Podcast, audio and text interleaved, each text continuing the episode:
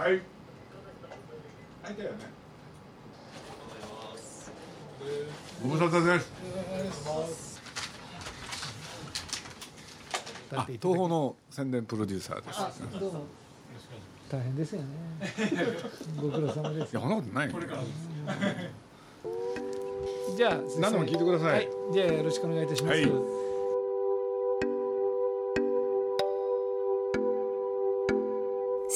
敏夫のジブリ汗まみれ今夜レンガ屋を訪れたのはロッキンオン代表の渋谷陽一さん雑誌「カット」のインタビューでこの夏公開される宮崎駿監督最新作「風立ちぬ」のお話を聞くため鈴木さんのもとを訪ねました宮崎作品は鈴木さんなりの作品に対するコメントとかあればいやもうねえ、皆さんなんて言うんだろう。何を作るかっていうね、まあ、ポニョの後になるんですかね。まあこれでこれはね僕ねモデルグラフィックスっていうねね模型の雑誌があってでここにね宮崎駿がね、まあ、これ一部のね小塚の読む雑誌なんですけれどこの「風立ちぬ」連載これで僕ね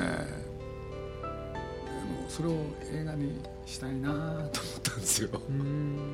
俺ね、まあ、理由はいろいろあるんですけれどまず第一にね、まあ、これはあのね、まあ、いろんなところでもう知られてますけれど要するにゼロ戦の設計をした堀越二郎っていう人の話っていうのはまあ伝わってると思うんですけれど要するにこの映画を作ればね宮崎駿の戦争観それが出てくるかなと思ってね俺でなんて言ったって日常的にはねまあ僕もこの間ずっと付き合ってきてかなり好戦的な人なんでね。でそういう人がね戦争の時どういうものを作るかっていうのはあ興味出るでしょ？ね？柴さんって分かるでしょ？好戦的ですよねあの人。非常に好戦的です。でその人がねなどうやって作るんだろうなって。でまさか好戦的な映画作るわけにもいかないでしょ？そこに大きな興味があったんですよ。ほいで僕はね「風立ちぬ」をやろうって言ったのはもう3年ぐらい前なんですかね。夏だったんですけれどね。そしたら珍しくね皆さんが本当に怒り出しちゃって。僕のことをね怒鳴りつけたんですよね「何考えてんだよ鈴木さん」っつって。俺でまあ皆さんってね何て言うんだろう。あのアニメーションはこうあるべきだっていうの考えがあるんですよ。つまり絵で描いた映画っていうのはねあの原則として子供が見るものである要するに大人のものにしちゃいけないだから企画としてそれは間違ってるって言うんですよ。で確かにその通りなんです。だけれど、まあ、宮さんという人はまあ僕が付き合ってきてとにかくね日常喋っててもうねいたずら書きをよくするんだけれどすぐね戦闘機の絵なんか描いてるんですよ、ね、そのぐらいねそっち関係得意っていうのかね。それとまあ宮さんという人がこのね戦争ってものに対しての造形の深さってねよく知ってましたからね。それをねまあその模型雑誌の隅っこの方でそうやって連載したのはいいけれどなんかそれをね世に問うべきではないかなっていう、まあ、そんな気がしてね。で実は怒鳴られたにもかかわらずその後2回3回4回と実はね何回も話し合うことになるんですよ。これでまあ宮さんの考えてたある企画もあるんですけれどね。まあそれは確かにね宮さんが言うような子供を対象にしたね企画だったんですけれどね。僕はどっかでなんかそういうものをねやっぱり皆さんやっとかないと後で後悔する、うん、なんて思ったもんですからそしたらねちょうどそれこそ秋かな10月ぐらいかな分かった鈴木さんっつって。暮れまで考えさせてって。俺で映画になるかどうかをね自分でやってみるよっつって。これでまあしばらくねその話をちょっと間空けたんですけれどまあ12月のねそれこそ差し迫った時暮れが皆さんの方からね「月さんやるよ」っつって言ってくれてそれでまあ始まったっていうのがねこの「風立ちぬ」なんですけどね。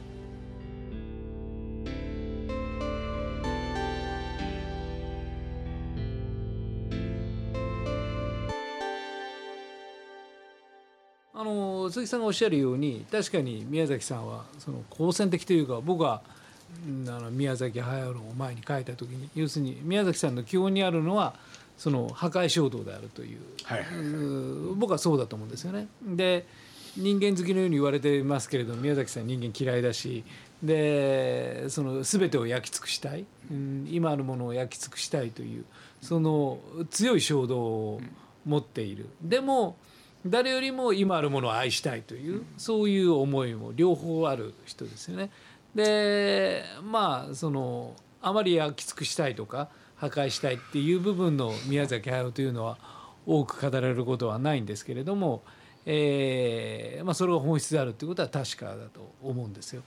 で実はあの皆さん映画を見ながら宮崎駿映画のカタルシスっていうのを実はその破壊したいカタルシスを実はお客さんも楽しんでるわけですよね。もうあの巨神兵の有名な焼き尽くすシーンからそれからポヒョンニョにおいてあの洪水で全ての世界が水によって飲み尽くされてしまうあの映像的なダイナミズムあそこにみんな映像的なカタルシスを感じているんですけれどもそこにあるのは宮崎さんの一種その破壊衝動というか否定衝動というのがあることは間違いないと思うんで、まあ、それを誰よりも理解してるのは鈴木さんなわけでそこの根底にある宮崎さんのまあ好戦的って言葉はいいのかどうなのかわからないですけれども非常に何かものに対して戦いを挑むという資質があるというのはあると思うんですよね。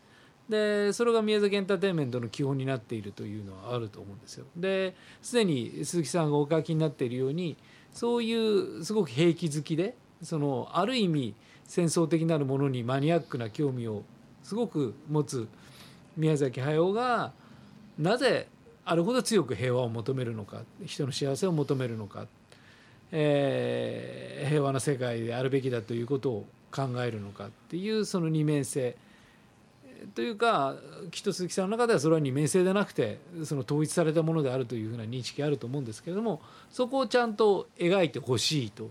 そういうことですよ。えーえーというそういう思いが強くあられてそのモチーフのとして「風立ちぬ」というのはもうこれ以上のものはないという。もうおっしゃってる通りですよね。うん。だから得意技封じたらどうなるかも興味あったんですよ。はっきり言えば。まあ、ねそれでそれはね宮崎駿って昭和16年生まれでしょ、そうすると戦争が終わった時4歳。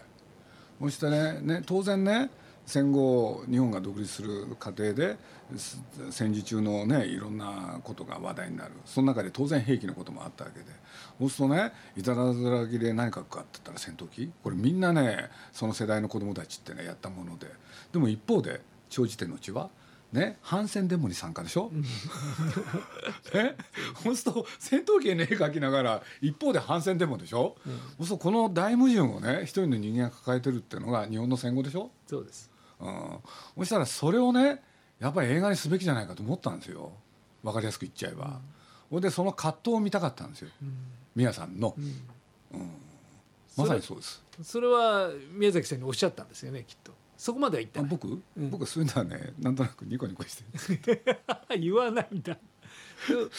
だって出るに決まってんだもん。なるほど。それ苦しみますよ。そうするとね僕ね自分でね「まあ、もののけ姫」ってやったでしょ、はい。そしたらあれはねまあいろんな言い方あるんだけれど自分の得意技封じてんですよね。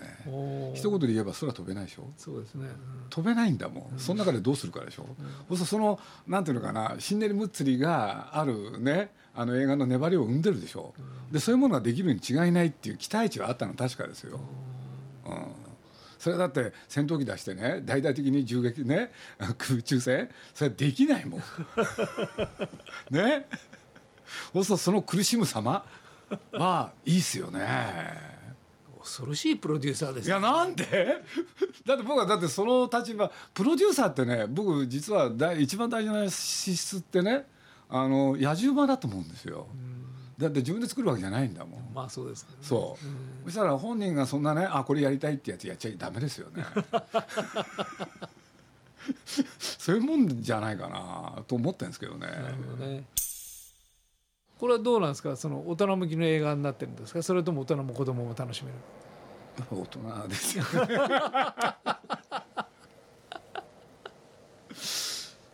大人ですよ。大丈夫ですか？工業的に、工業？うん、工業はだってそれ東宝がやるんじゃな いそういうこと言っていいだって面白いんだもん。本当に。だってもうなんていうんだ。日本が戦争をやったことも知らない人が増えた時代でしょ？はい。そそれはきちんと教えるべきかなと思ったんですよ年寄りとしては、はい。ね。要するに日本というのはかつて戦争をやったんだと。ね。でそれはね始めたのは60年70年前のことよとそうするとなんて言ってその時代？あれ見ていくとねあの不景気と貧乏、うん。そして病気、これで政治は大不安定でしょ、ほんでそういう中でみんな戦戦争に突入していく。当然若者たちはいた、一体どうやって生きたんだろうって、面白いですよねこれは。で当然恋もあっただろう。でそれって、まあ、これはねやってるうちにね、ちょっとそういうことを思い始めたんだけれど最初はそのこと自体が面白くてやってたんだけれど、あのどんどん今の時代がそこへ近づきつつある、っていうことを最近はちょっと思ってますね。うんなんて思ったんですよね。でどうですか？じゃあそのいやいい感じですよ。ああそうですかすごい面白い。ああそうですか、うん。えだってむちゃくちゃですよね。いやむちゃくちゃってのはいい意味でね。だって実在の人物堀越二郎っていう人がいたわけでしょ。ー、え。で同時代にねの文学者としての堀達夫。ええ。で皆さんって堀達夫も好きだから。えはい。この二人を一人の人物にしてね、主人公に設定ですよ、ええ。ありえないでしょ、よくそんなこと考えるなと思って俺で、まあ、これ原作に書いてあったんだけれど自分が好きになる相手直子ですけれどはもう最初から発行っていうのかね。要するに堀達夫のヒロインってみんな結核だから、はい。死んじゃうこと分かってるわけでしょ、はい。そうすると、ね、その女性に対してね分かっていながら結婚を申し込む、ね、でも当然そのなんだ幸せな期間は短いに決まってるでしょ、そうするとその中での悪戦苦闘、これ見たいですよね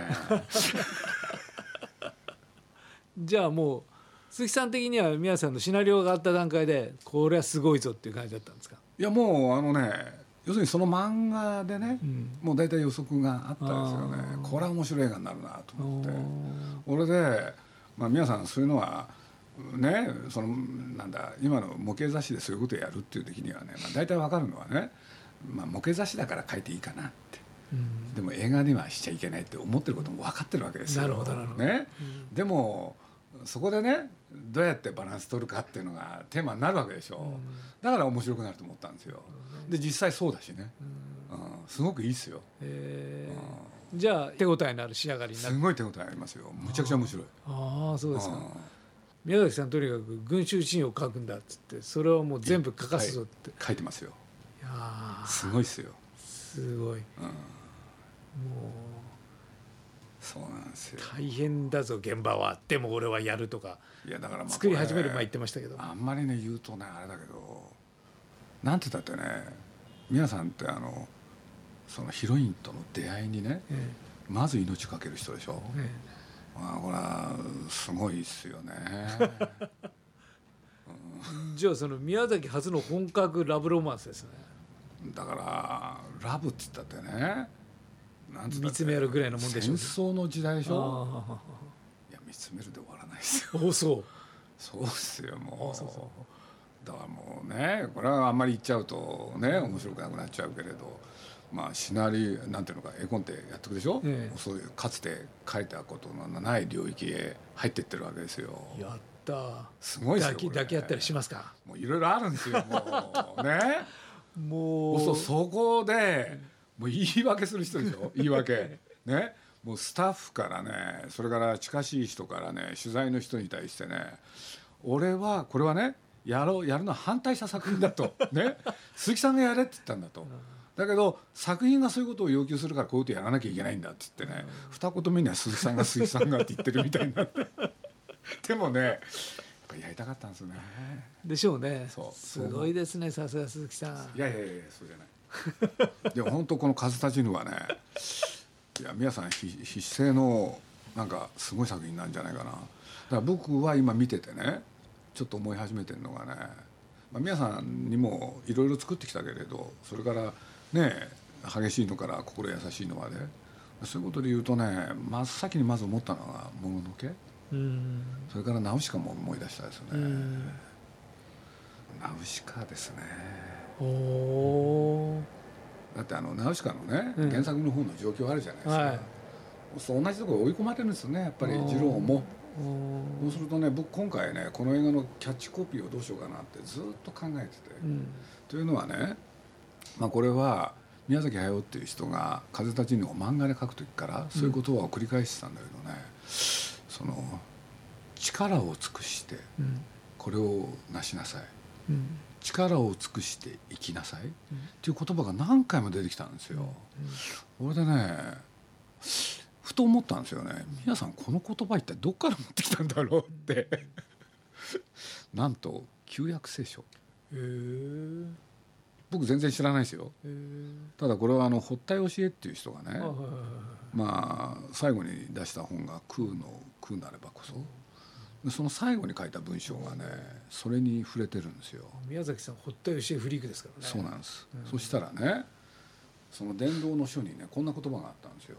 覚えちゃったんですけどね「すべて汝の手にたうることは力を尽くしてこれをなせ」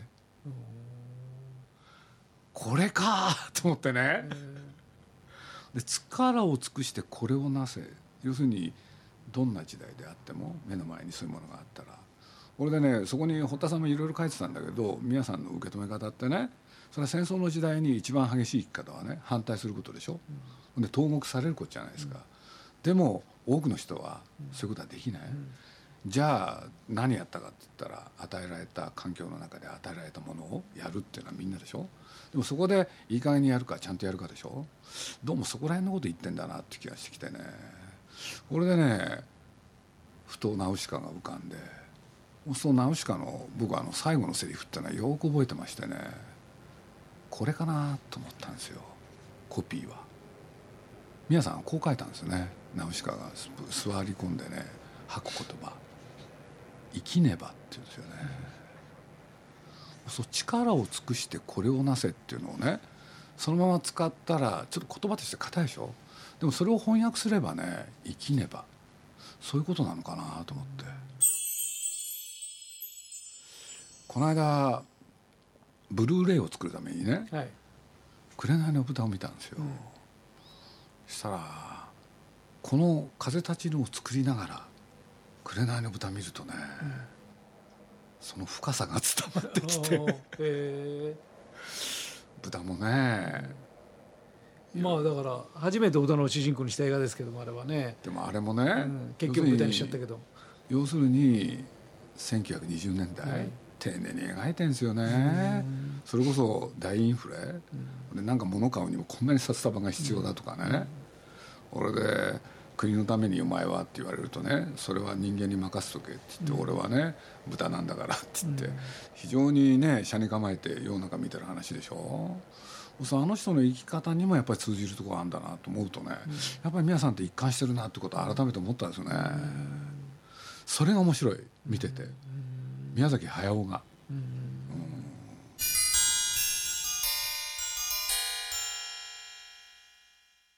でもユーミンなんですよね。飛行機雲なんですよね。まあそうですね、うん。それもいいと思いますねあれは本当偶然でしたけどね。あそうなんですか。鈴木さんが結局勝手に決めちゃったんですよね。いやそんなことないですよ。そんなことない。要するに僕はちょっとユーミンとトークショーやんなきゃいけなくって俺で聞くじゃないですか。ね一応あの CD で聞いてびっくりしたんですよ飛行機雲の歌詞、なんだこれ風立ちるとそのまま使えるなと思って、えこれで皆さんに聞かせたらねあ本当だって言い出して。名曲ですよあれ本当に名曲ですね。名曲ですよ。二度と作れない名曲ですよ。僕も本当にそう思う、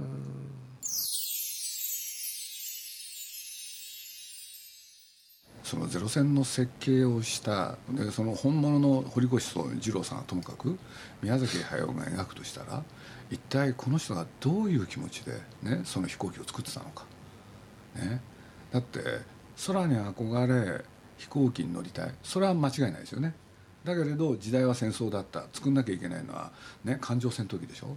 じゃあそれをね本当に嬉しくて日本のために作ってたのかって話なんですよ。うん。まあ、これはあの堀越さんのね本にも書いてあるんですけどね。私が作りたかったのは美しい飛行機だっつって。まあ、そこら辺はね随分ねそこら辺のやつ設定を持ってきてますけれどね、うん、だけれどそれは本当のことは語ってないですよね、どう思ってたのかは、まあそこら辺はね見てのお楽しみですね、楽しみですね、いいの作ってますよ、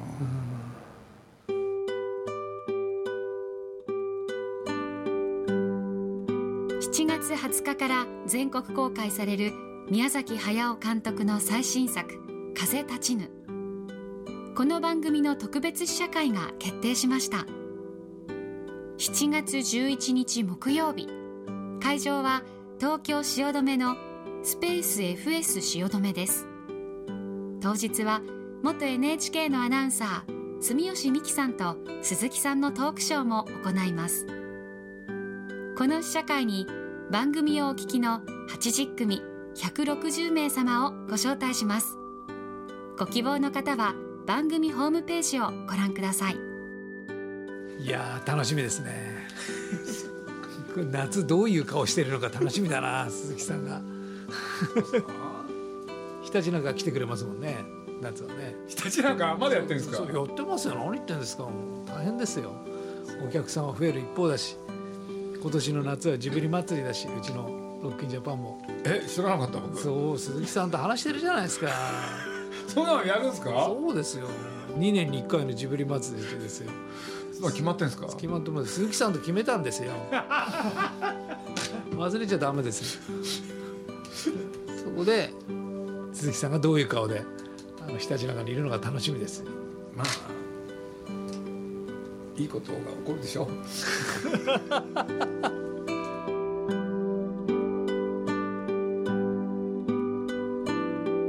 鈴木敏夫のジブリ汗まみれ。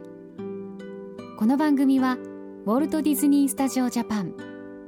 JAL 町のホットステーションローソンアサヒ飲料。日清製粉グループ。